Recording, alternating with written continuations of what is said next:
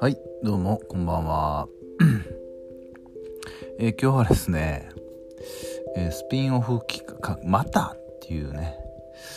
もうもはやこっちが本流ちゃうかっていうぐらいスピンオフ、えー、3回目ですか？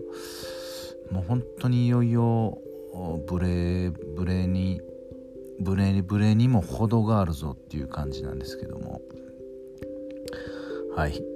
今日は、えーあれば見るジャパンを話していきます。あれば見るジャパンって何やっていうことなんですけど。えっとこのタイトルは、えー、完全に、えー、東京ポッド許可局というラジオがありまして僕大好きなんですけど、えー、そこからパクりました。あのねえっと要はなでしこジャパンとかそういうのあるじゃないですか。あれなあんな感じで、えー、許可局であのあればクージャパンとかね。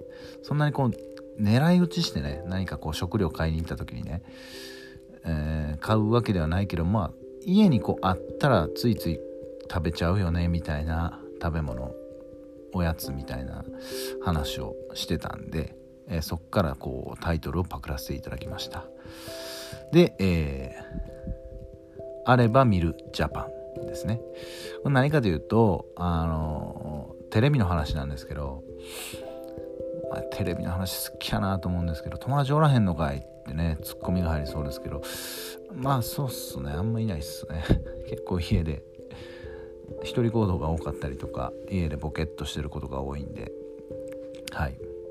であのー、これもわざわざなんかこう熱心にドラマみたいにね毎週毎週定期的に欠かさず見たりとかじゃなくてはたまたこう必ず録画してとかでもなくってなんかこうやってたら見ちゃうよねっていうテレビを発表できればなと思います。はい。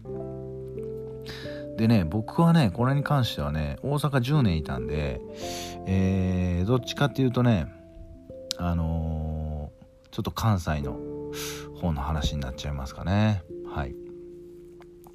まず1個目はね、えー、土曜はダメよっていうねテレビがあのバラエティ番組があるんですよ。でえっ、とねこれが確かね、えー、土曜日のね4時ぐらいですかねやってました。今もやってると思うんですけどえっ、ー、と藤井隆さんとかね YOU さんとか桂小枝さんとか出ててはい。でえっ、ー、と入れ替わり立ち替わりぐらいでこう関西の若手の芸人さんとか中堅どころの芸人さんとかが出てます。はい。でねあの好きなんですけどすごい大好きなんですけど必ずその録画までしてっていうとこでもないこのバランスがいいんですよね。はい。でなんかあの簡単にこう緩い番組ですっていうことでもなくてね確実に絶対面白いんですけど。でもまあ別にその これえらい失礼な話なんですけどなんかこう見逃してもそんなにこう苦じゃないというか。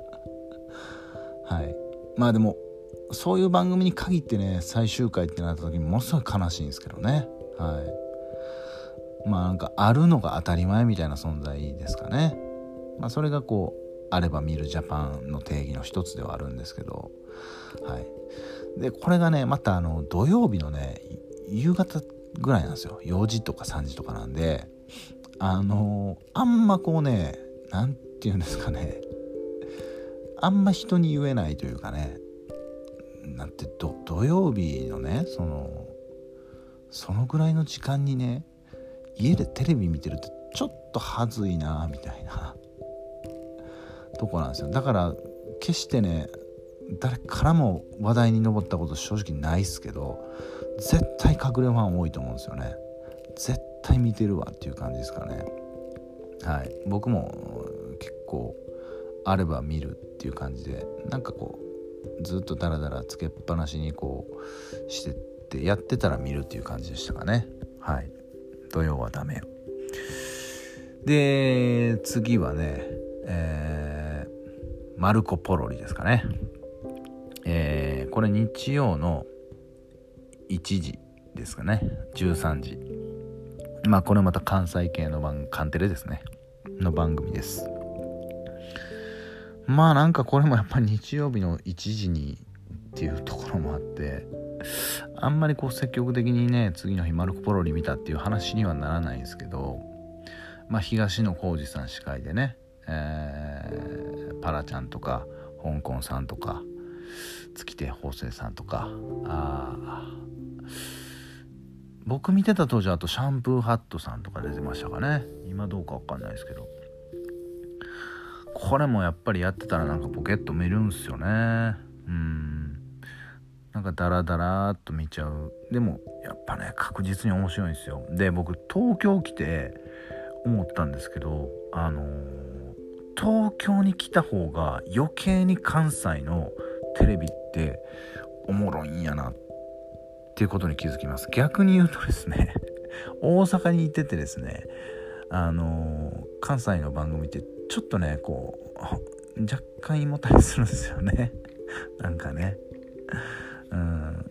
東京に来てねその大阪の番組とか大阪の芸人さん見るのはねものすごいいいですよ。なんかちょちょうどいい。ちょうどいいっす。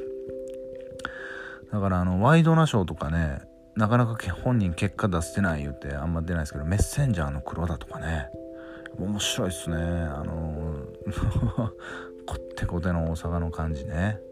うんいいっすね。でたまたま今日僕 TVer でマルコ・ポロリ見てあめっちゃくちゃ面白かったですね。あのメッセンジャー黒田出てましたけどね。やっぱおもろいっすね。はい。でもでもそれぐらいの距離感で見たいんですよね。あれば見るっていう感じで。はい。っていう感じですかね。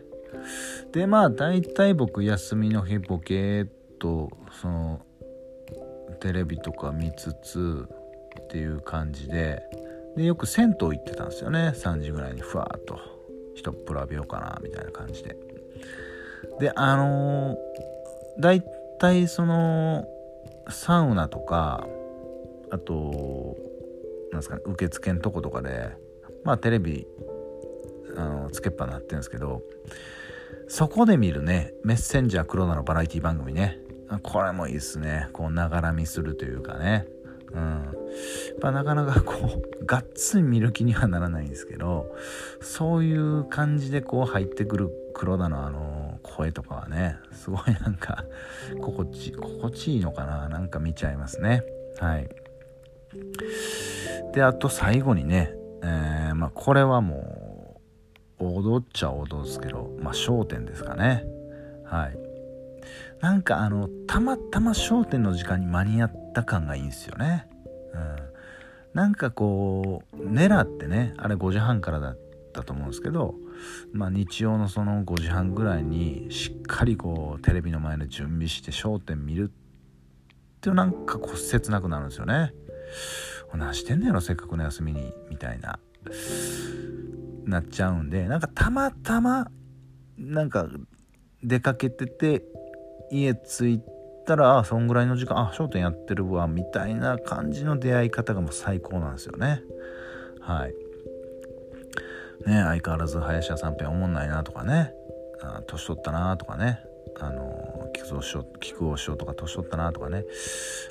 あのね好楽さんとか本当あの先代の円楽師匠の時全然いじられんかったのにね今ちょっとちゃんといじられるようになってよかったなとかね。なんかそういうことも思いつつボケーっと。なんか大笑いできないとこがいいんですよね。うん。そんな感じでなんかこう見ちゃいますかね。はい。っていう感じです。はい。まあ、皆さんもね絶対ねあの人には言わないですけどあれば見るジャパン絶対あると思うんでね。はい。是非あのいろいろと自分の中でのあれば見るジャパン考えてみてください。はい。まああのね作ってらっしゃる制作人の方とかご出演されてる方からすればねこんな失礼な話はないと思うんですけどまあでもやっぱりねそういった番組って本当にあのやっぱ最終回とか亡くなった時にねその存在の大きさっていうのに気づくんだなと思うんですよね。といってもやっぱりこう熱心には見ない。この距離感ね。これがいいですね。はい。という感じで、えー、今日はスピンオフを送らせお送りいたしました。はい。また次回はちゃんと本筋に戻って映画のお話できればと思います。ご視聴ありがとうございました。